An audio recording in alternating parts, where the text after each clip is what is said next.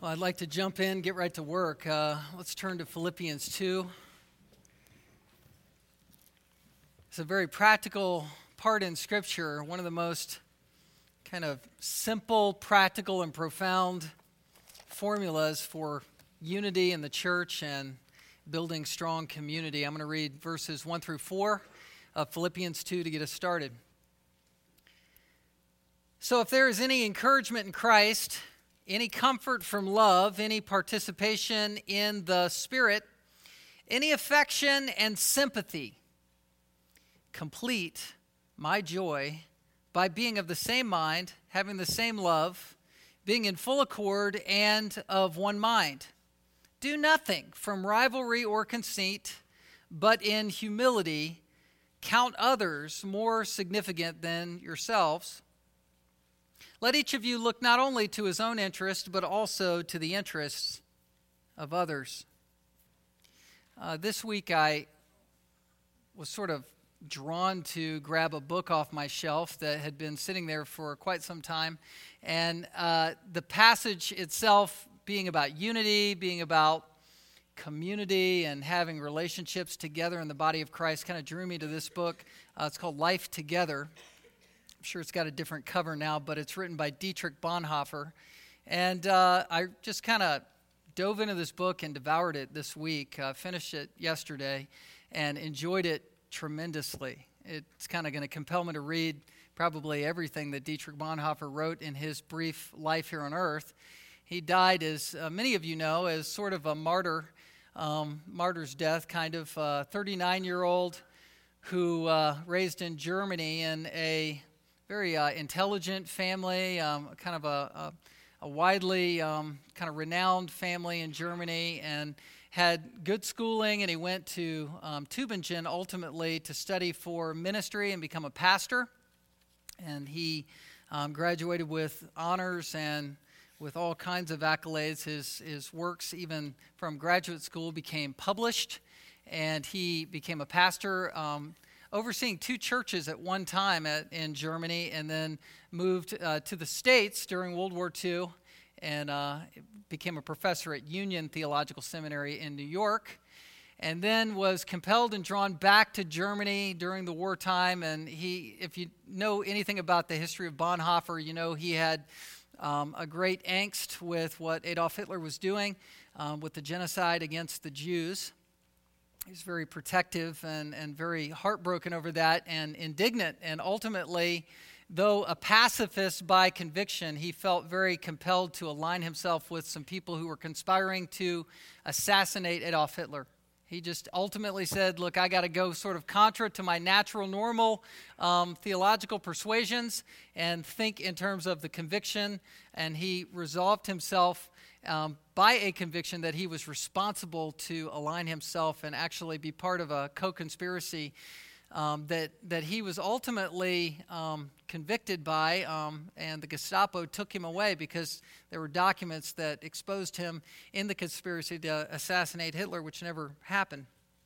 Ultimately, the Gestapo took him away, and he was imprisoned and sort of traveled in prisons for the last two years of his life during World War II and during that time, uh, wrote some of his most profound works, um, which I have yet to read, but am compelled to reading uh, this book.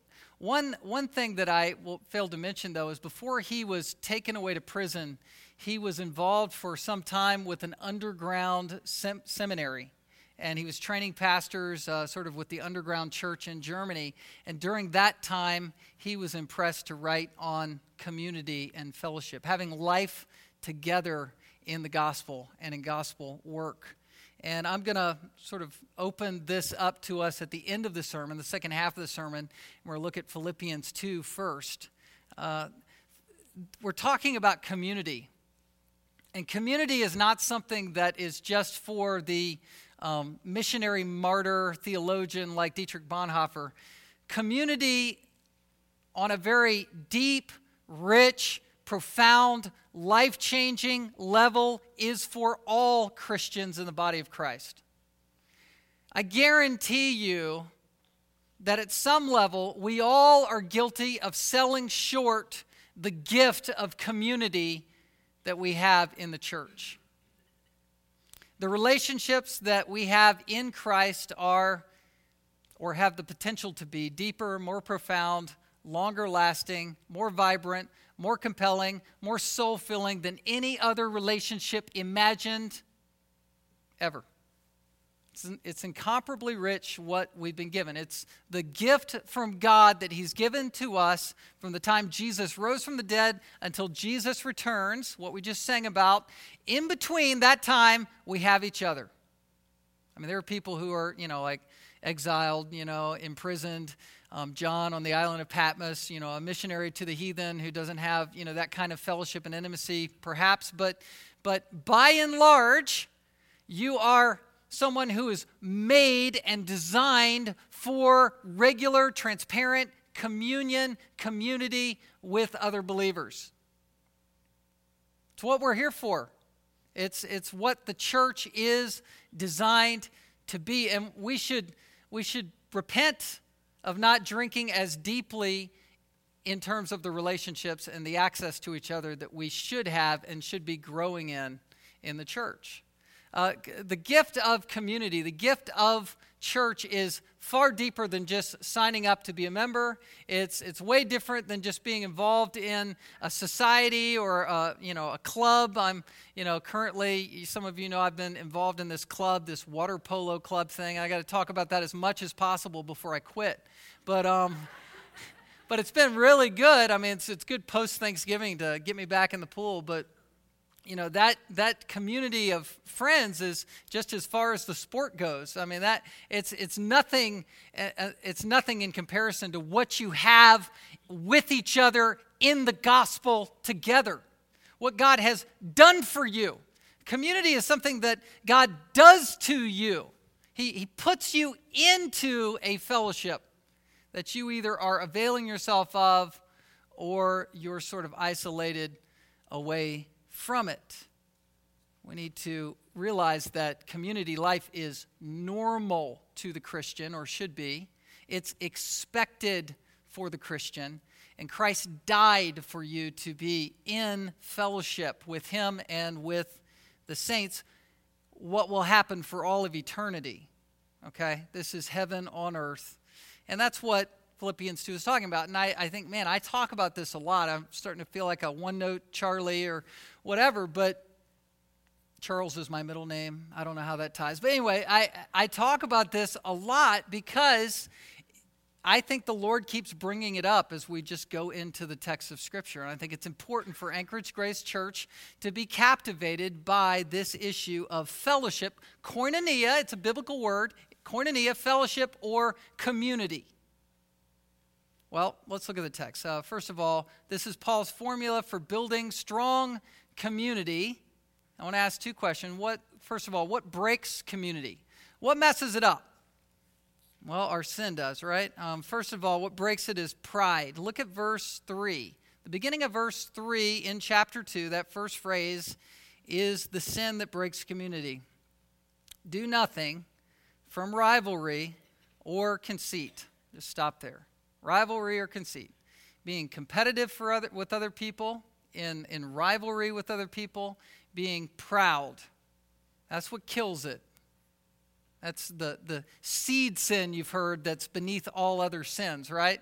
Pride is what launched the human race into sin, and it began with Satan himself.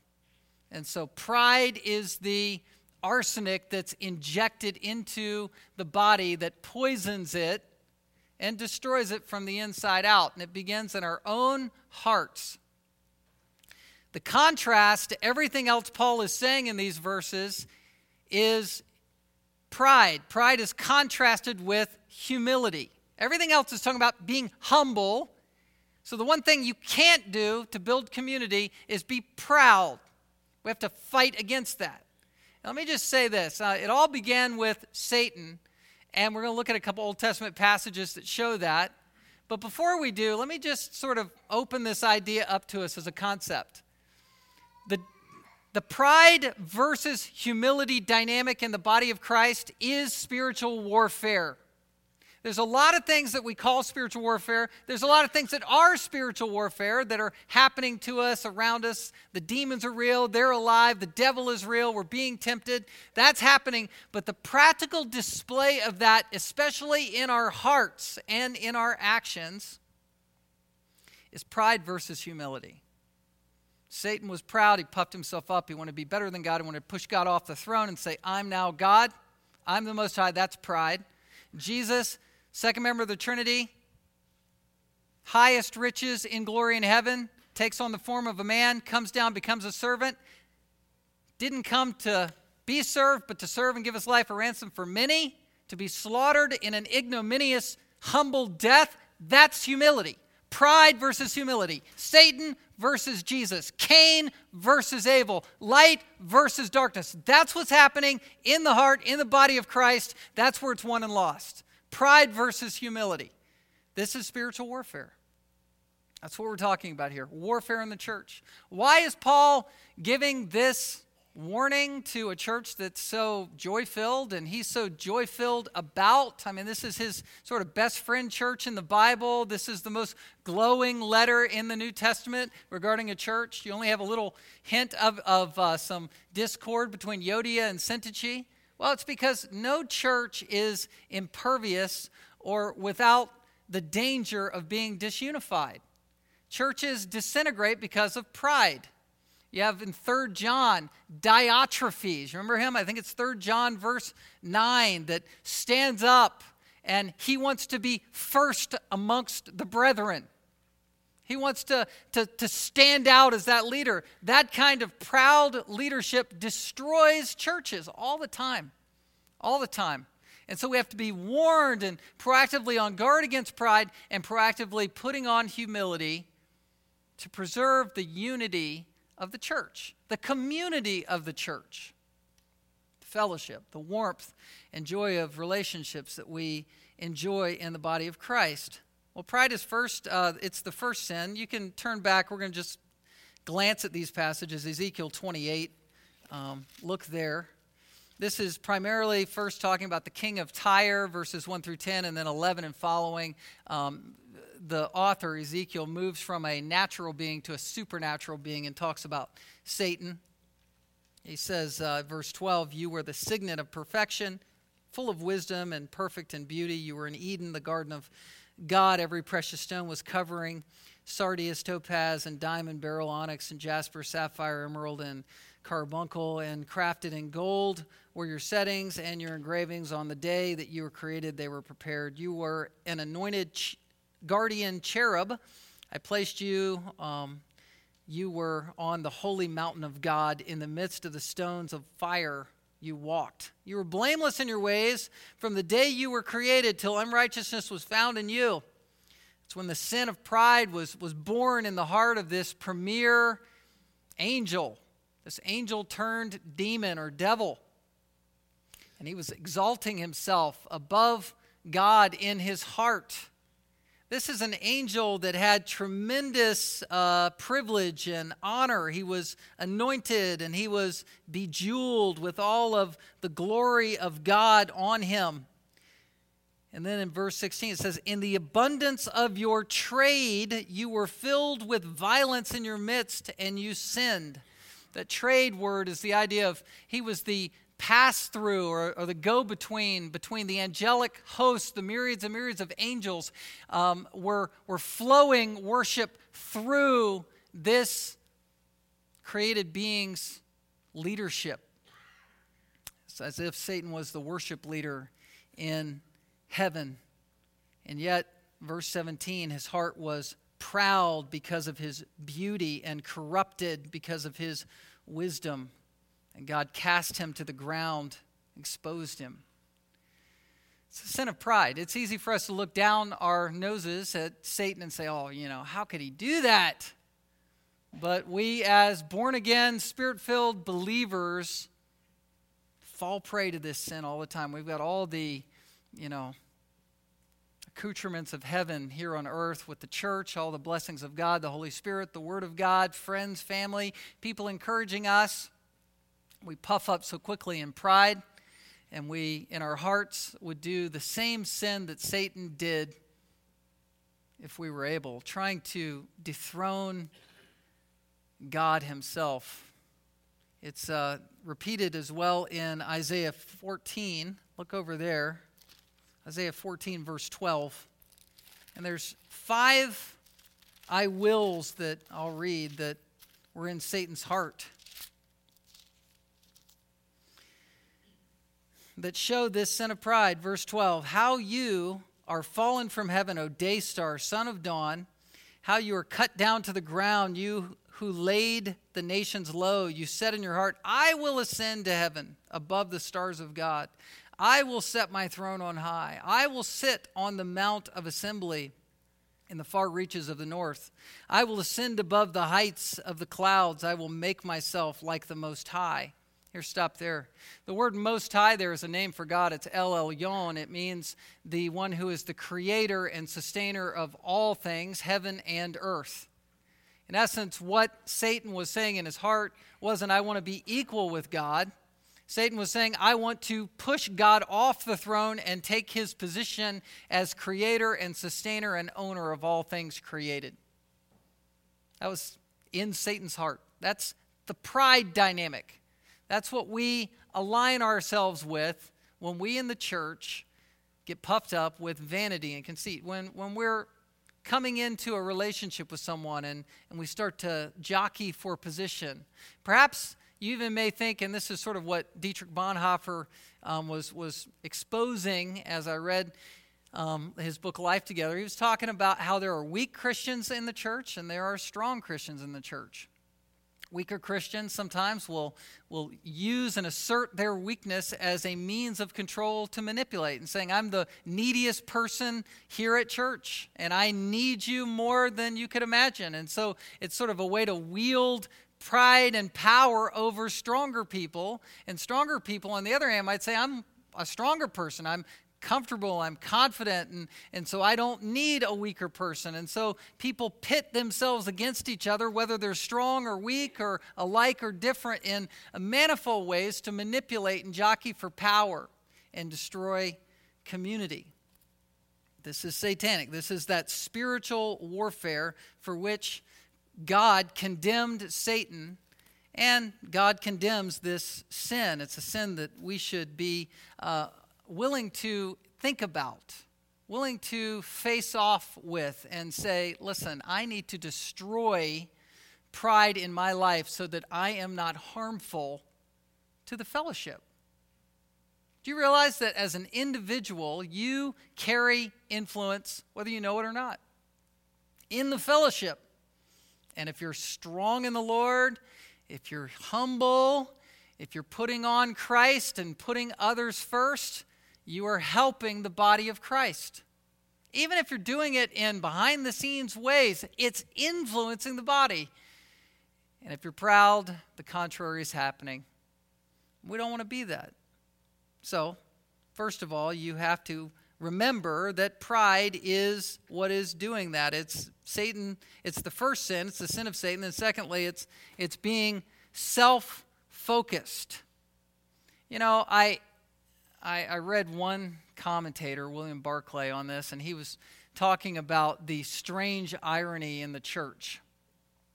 The church that's strong and strong in their convictions for truth can be one of the most susceptible churches to becoming disunified. It's kind of an oxymoron. You're strong in the, tr- the truth, you, you love the Word of God by conviction, but the stronger your convictions become, the stronger you have a potential for conflict. You can't grip the truth with a prideful grip. You've got to hold on to the truth with a humble heart. That's the key to humility. And if you're self focused, if your eyes are on yourself, verse 3, it says, Do nothing, nothing at all from rivalry or conceit, but in humility count others. The opposite of being proud and and the, in rival with people is putting others first, is counting other people's needs as better and more important and more significant than your own.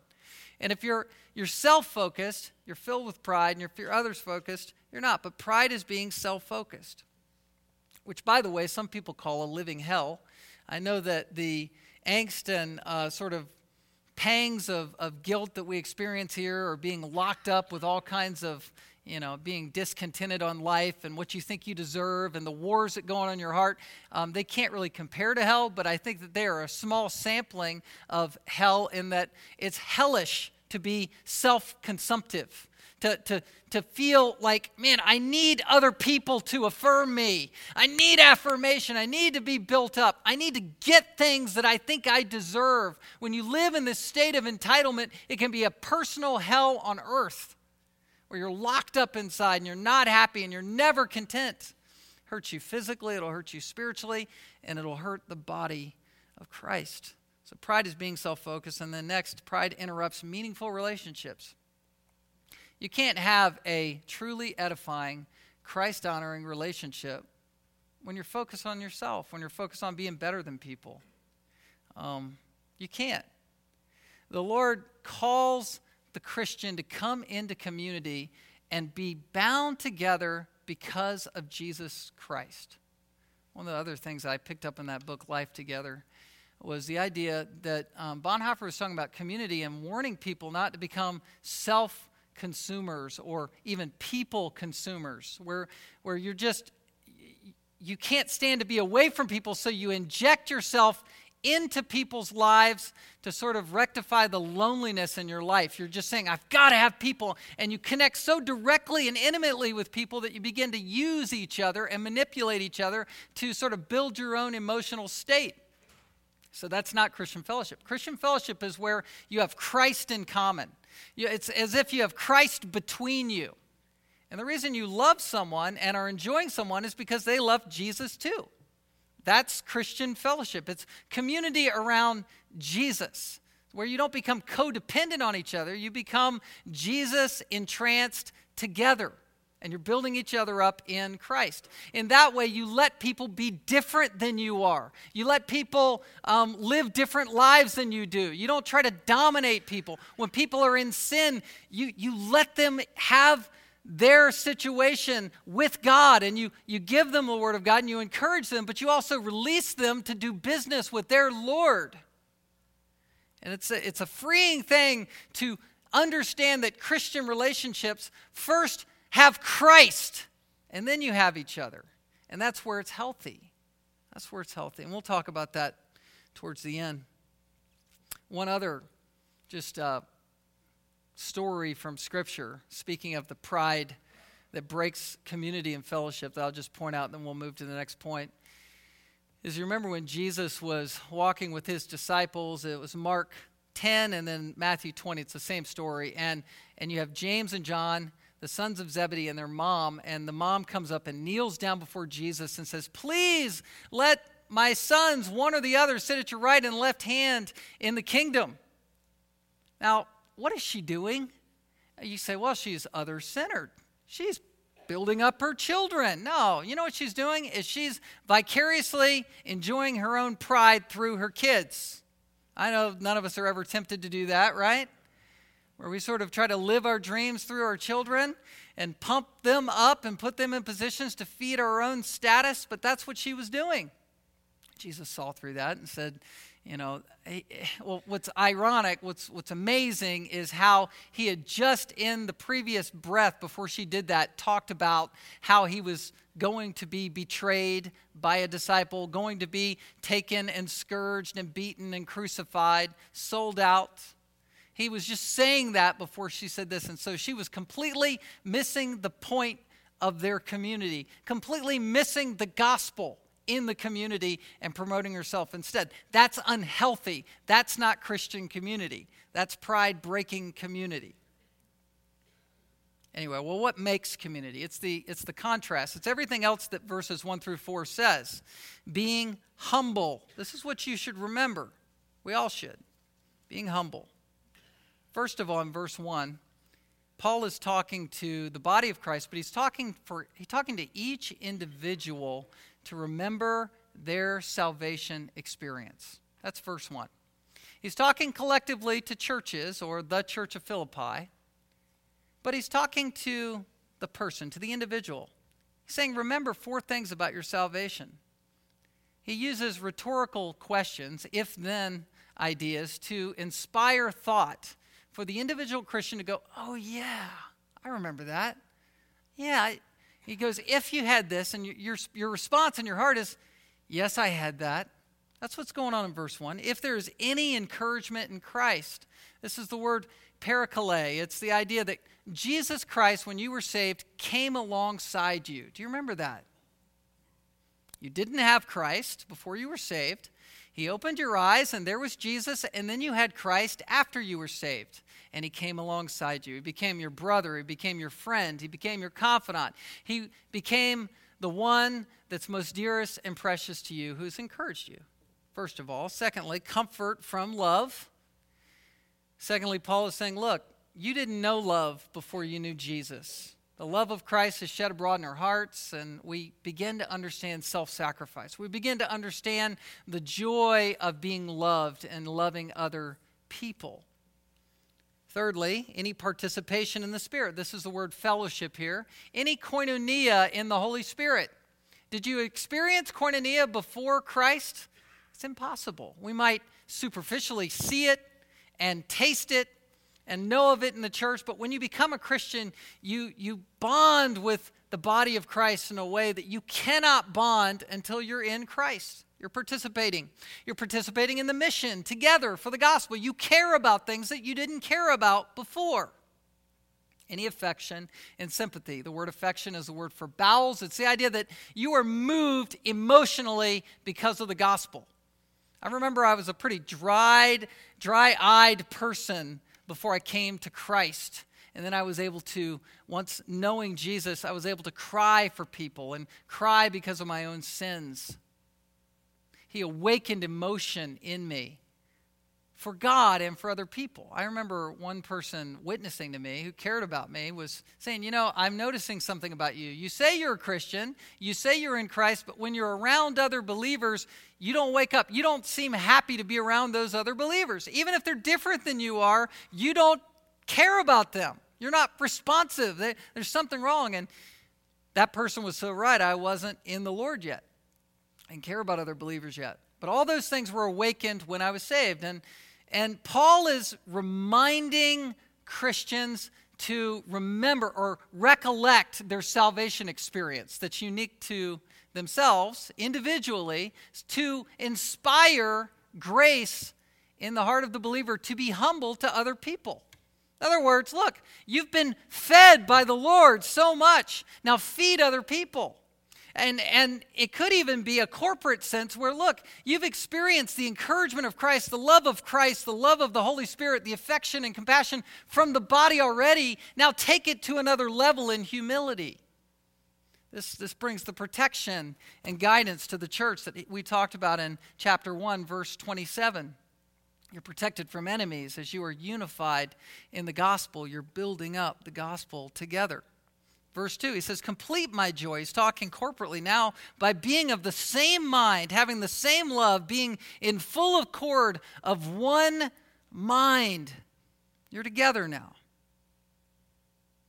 Well, there's a corporate sense here where we are motivated by grace to each other. Salvation is a better experience than anything else we can imagine. Do you remember when you were first saved? Do you remember how excited you were about Christ when you were first saved? You should have some recollection of the lights coming on. Maybe not in the immediate moment, but in a season in your life where you thought, man, Christ is everything.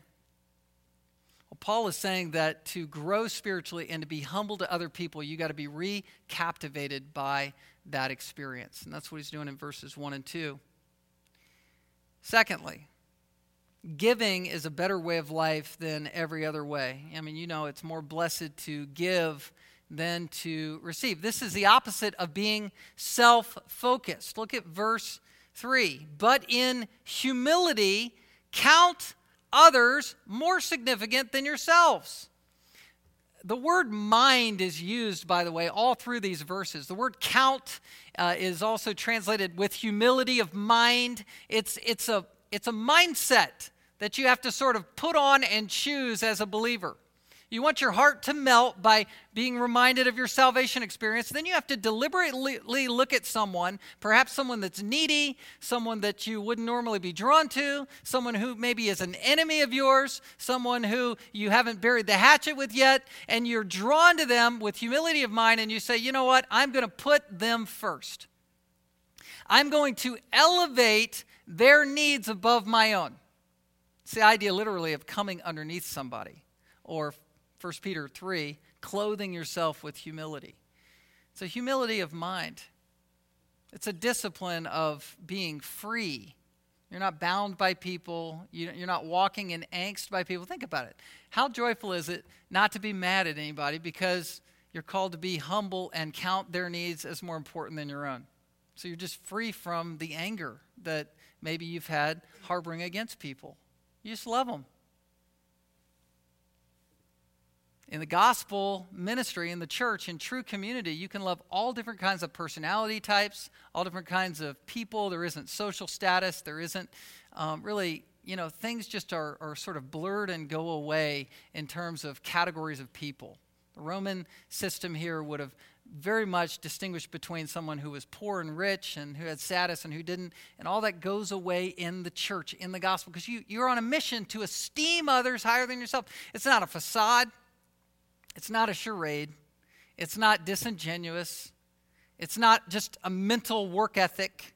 It's, it's literally saying, uh, you know, I have some personal needs. Look at, look at verse 4. It says, Let each of you look not only to your own interests. I have some interest. I have physical needs. I have spiritual needs.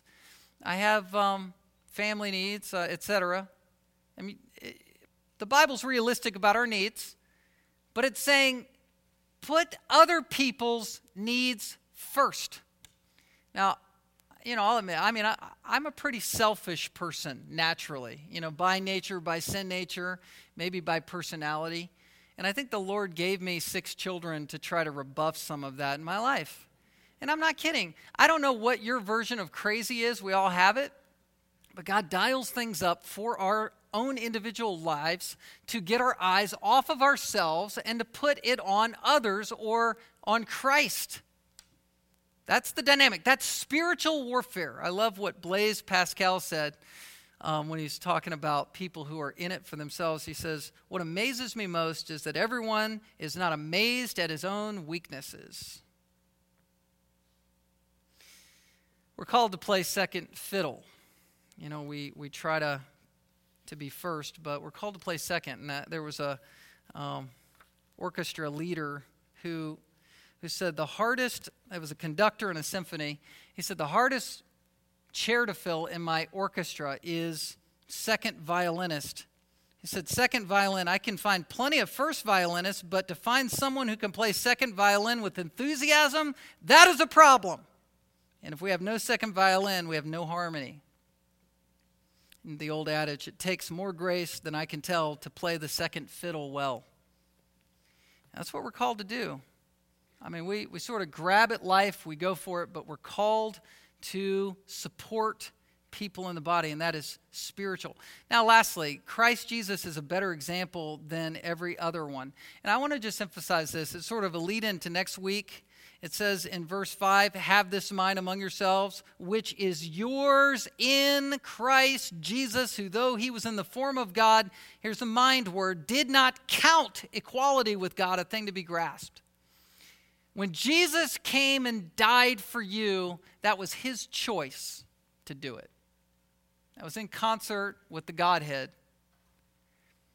But you just got to you got to sort of narrow in in meditation on this concept that Jesus went, okay, I'm king over everything, created everything, and there's a sinful humanity that has rebelled against me, and I'm going to come beneath them as their servant to save them. None of us has done that. None of us will ever do that. None of us are better than Jesus, is the point. You're not better than Jesus. I'm not better than Jesus. Jesus is better.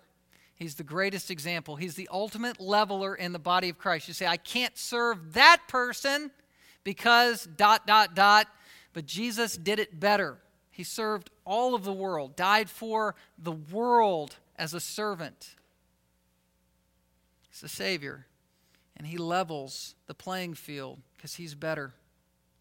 Unity, in that sense, is not an option. I read a story about a Chinese evangelist. Um, I don't agree with all of his theology, but Watchman Nee, and he was um, talking about a, a Christian in China who was, was struggling with a neighbor. He was uh, a rice farmer, and he was, you know, trying to irrigate his his crops, and he had a higher um, setting on the mountainside than his neighbor. His neighbor was beneath him. And as he irrigated his crops, the neighbor somehow was able to pirate some of that water with release valves and irrigation systems to water his field as well. And so this Chinese man was growing bitter about this because it was creating more work for him to keep his crops healthy. So ultimately, instead of attacking that man or confronting him, he went away and prayed with some people in community. And ultimately, he came to the conclusion that what he should do is go and first water the crops of his neighbor and then go water his own. That's the spirit of what we're called to do. That's radically different than the world, and that's what puts the gospel on display. That's what advances the gospel is this kind of humble service. All right. For the last few 10 minutes or so, I want to just sort of talk from this book if I can. It'll be the take home point, so you have it as a handout or you can pick it up on your way out. And uh, I was I was deeply moved by Dietrich Bonhoeffer. I would, uh, I would definitely commend the book to you, but let me just share some of the crystallized points as practical steps for humility and community building in the body. I think it's important for us. Number one, First of all, you got to grasp that community is a spiritual community, not a human reality. There was a big warning by Bonhoeffer to not try to superficially approach a community. Uh, we have community groups that you can sign up for, show up for, and be involved in. But just the structure of community groups is not spiritual koinonia in and of itself. That's not community. Community is a spiritual reality. It's what I spoke of already. It's what God has put you into. It's what you are impacting positively or negatively, depending on your spiritual disposition and attitude. But it is spiritual and it is a gift. We're not called to be reclusive. We are called to solitude with Christ, but then we're called to take that solitude and bring it into a family setting. It's a precious gift. It's literally, watch this, it's being Christ to people. All Christians long for the physical presence of Christ. We, we want His perfect touch, and one day we'll see Him face to face. We're like the two on the road to Emmaus who met and ate with Jesus, and as, as Jesus was sort of getting up to leave as evening approached, they said, Oh, they urged him, please stay a little longer. And, and we're supposed to be that for the body.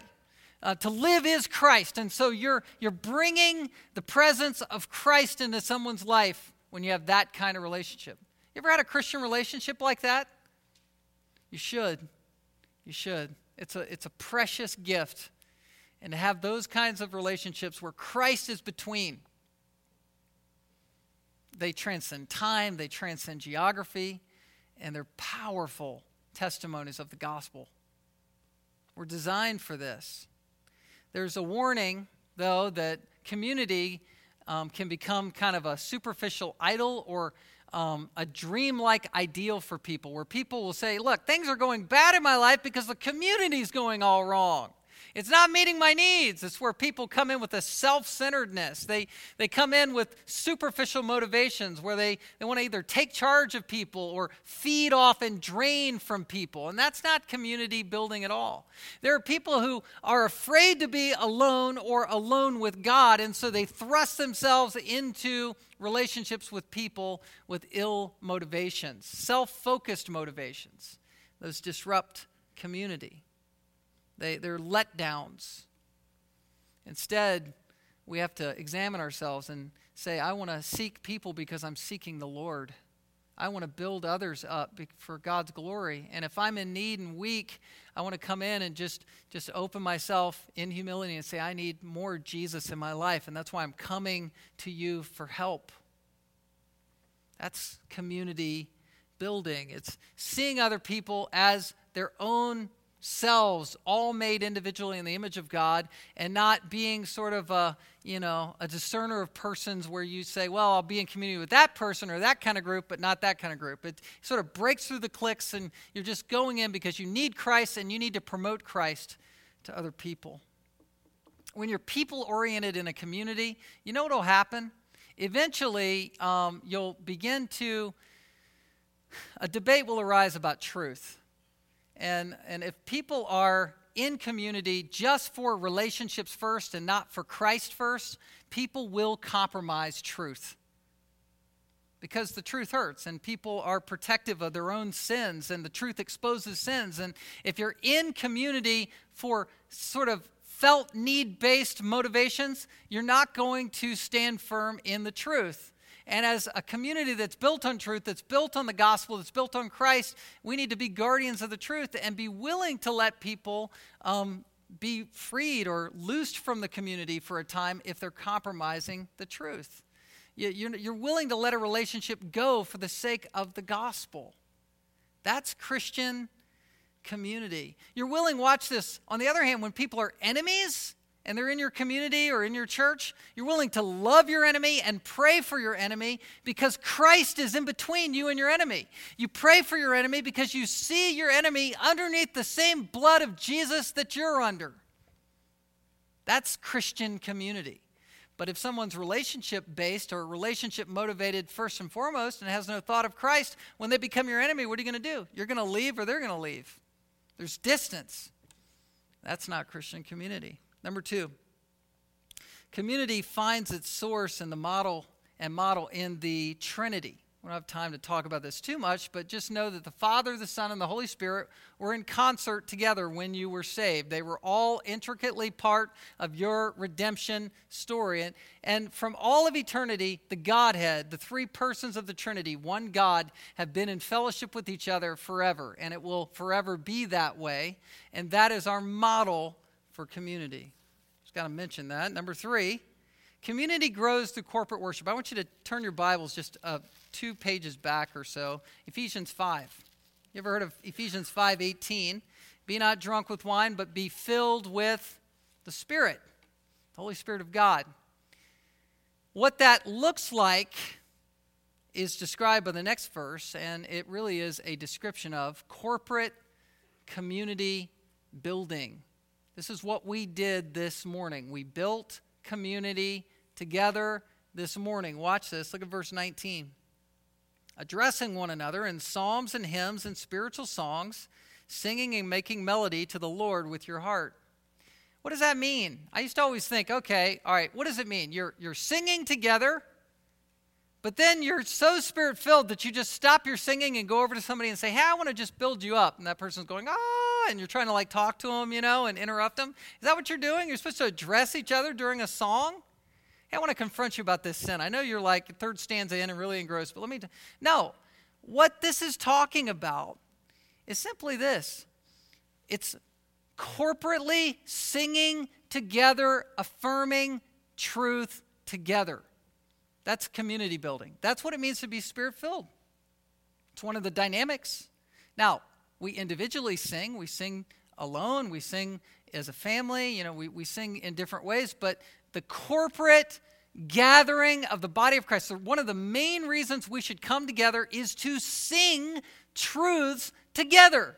Say, I don't like to sing, or I'm not a good singer. Well, a lot of that is kind of, you know, excuses. It's, it's just extra, you know, ways to let ourselves out of, of, of this spiritual discipline that we should be part of. When we sing a truth together, it's imprinting it more and more deeply on our hearts that we believe it.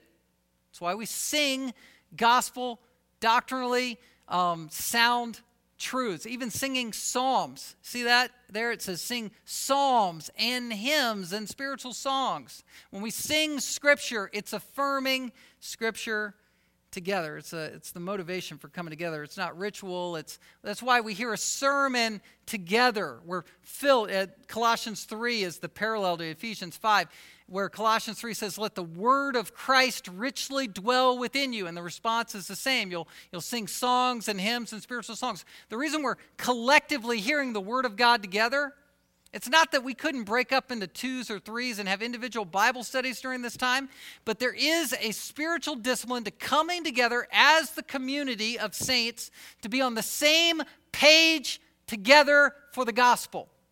That's community building. It's hearing a, a same message, it's being of like mindedness together. It's having the same mind, Philippians chapter 2 says. Together. All right, let me go to a, a, different one. Community comes from sharing life together. I just want to mention this. I mean, last week we had had a meal together. I think that's a real practical expression of community building is eating together. You might say, well, how is that spiritual? Well, Jesus fed the 5,000. He, he broke the loaves and fishes. He, he expanded that. He supped with the two on the road to Emmaus. We're going to have a banquet feast in heaven, right? Food is part of community building, and it's a real symbol of sustaining grace in our lives. Even though it's a physical sustenance, it reflects the, the heart of gratitude that God is sustaining us spiritually and building us up as a community of co sustainers in the body of Christ. So, eating a meal together is a strong way to build community. Ecclesiastes 9 7, eat your bread with joy. Number five, community begins with your individual spiritual life. I've talked about this, uh, you know, some already that we remember our salvation experience and and, and our joy and how filled up we are determines how much we can impact other people in community. If you're drained and you're showing up to fellowship with people, you're going to be a drain. And sometimes we are drained and we need each other that way. But by and large, we should be filled in the Spirit and ready to build the body in community. A lot of people avoid community because they, they got nothing to give. They got nothing to give. Well, one of the practical ways that uh, we need to think about building community and building ourselves first is thinking about how we spend the lion's share of our hours every day of our lives. Because that really makes or breaks whether we can build people in community. You say, Well, I work a job. I work 40 or 50 or 60 hours a week. And so, when am I supposed to exercise the spiritual disciplines you're about to talk about to build my heart up for community? Well, there's something that Bonhoeffer brought up that I thought was very, very helpful. And he talked about work. He talked about your daily job as the it in your life. He calls it the it world. You know, you're, you're sort of on mission to achieve a goal, to achieve a task. You've got a duty that you've got to um, accomplish, a hill you have to take. You have money you got to earn. Even if you're a stay at home mom, you got things to do, things to, uh, you know, to conquer at home. He calls it the it world, and he says, Work plunges men into the world of things. But he also said that work, and the Bible says that work should be a sanctifying process. Uh, you have hours for God to use something as an instrument in your life to change your life and prepare you to be a community builder. Say, how do you get there from here? I, I, I don't see it. I hate my job. I hate my life. Ah, oh, it's pressure. Oh. How does that become spiritual for me?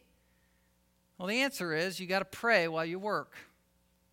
You got to make the it turn into the thou. Or while you work, pray without ceasing to God and redeem it. Redeem the time, pray for people. It'll in- increase your motivations, it'll increase your vitality, your strength. Um, you will have a better witness. You'll have wisdom. You'll have clarity on what to say to people if you are in the Spirit praying while you work. So it begins and ends with your spiritual life, and then, and then it, it flows into community with people. You know, if, if you have an individual life where your cup is full, it will feed the community. And if you're being filled in the community, it will feed your individual life. You got to have solitude with Christ to have solid time with the community and vice versa. Kind of works that way. Well, let's go through a few spiritual disciplines. Number one, um, community is practiced through spiritual disciplines, meditation. Meditation is sort of an ancient um, idea, and a lot of times we relegate it to the past and say, well, you know, life's pace nowadays does not allow for meditation. I mean, how am I supposed to meditate my busy, chaotic life? Well, if you're not meditating on Scripture, which I've been guilty of before, if you're not me- meditating on Scripture, you're missing the, the essence of the Christian walk with Christ. I think we need to read large portions of Scripture. We need to get through the Bible regularly to encounter all of the Scripture. We need to find our story in God's story. We need to suffer with Israel and, and their disobedience, and we need to see ourselves being redeemed by Christ 2,000 years ago. We need to be more concerned with Jesus' death than our death and when we'll die, because that is the great history. We're going to find our history in Christ's history. But you need to also go in very specifically on key concepts and terms and drill down deeply if you want to experience joy in your Christian life, if you want to fill up. Meditate.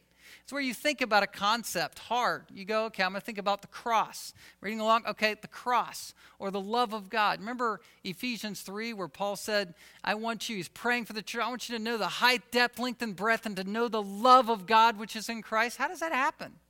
It's by meditating. All right, next, interceding. We talked about this. We should intercede for people we like and intercede for people we're struggling with, intercede with enemies. See everyone under the same blood of Christ. Third, meekness. It's a call to be humble. It's a call not to uh, put on some sort of religious garb and think that you are more super spiritual than somebody else. Not supposed to be like the pastor who um, walked by the man who fell amongst thieves, probably reading the Bible. He walks by the person, you know, until the Good Samaritan comes and dresses the wounds.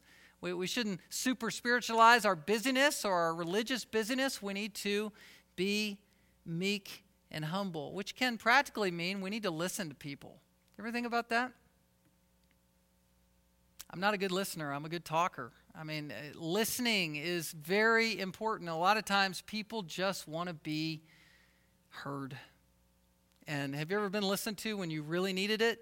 Remember how helpful that was to your own soul? Someone understood me. They got it. Oh, the burden comes off.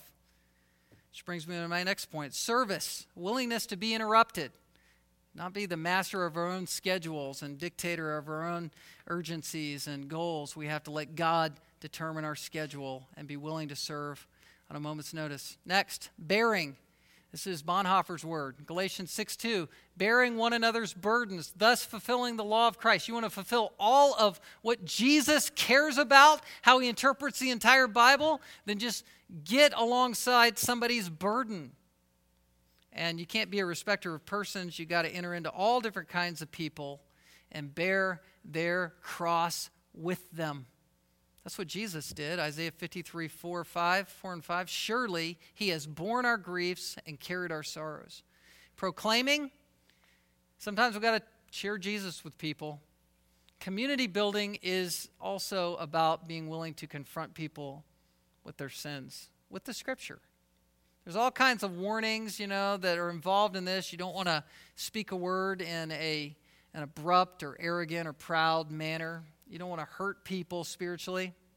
But you also don't want to let yourself off the hook too quickly and have the blood be on your hands where you could have said something where someone was destroying their lives and you could have intervened and you didn't. It's like where Cain said, Am I my brother's keeper? I mean, we cannot do that and sit idly by when people are hurting and need to hear the truth. Lastly, confession. This was the most powerful part of the book, and we're kind of out of time, um, but I have to go here a little bit. James 5:16 says, "Confess your sins one to another." Um, to confess sins, you know what that means? That means you are willing to go to somebody else privately, in a safe manner, and talk to them about something you've done that is killing you. You talk about your sin to a co confessor, not some priest. You could go to a pastor and talk to them about your sin, that's fine. But you're going to another willing, soft hearted person and saying, Look, this is what eats me alive. This is this sin where I can't get past it. It's what has isolated me from the body. I can't come in full authentic relationship and joy because I've got this thing that has bound me up. and I'm afraid to tell anybody about it. I know I've done business with God. I think I have, but maybe you haven't. And there's a, there's a sense in which sometimes we'll convince ourselves that we've done business with God, that we've truly repented of it, and God has forgiven us, so that's enough. But really, all we've done is confessed it to ourselves. And a way to get past that funk, that dilemma, is to sometimes go to someone and make your sin concrete. Tell them what you did.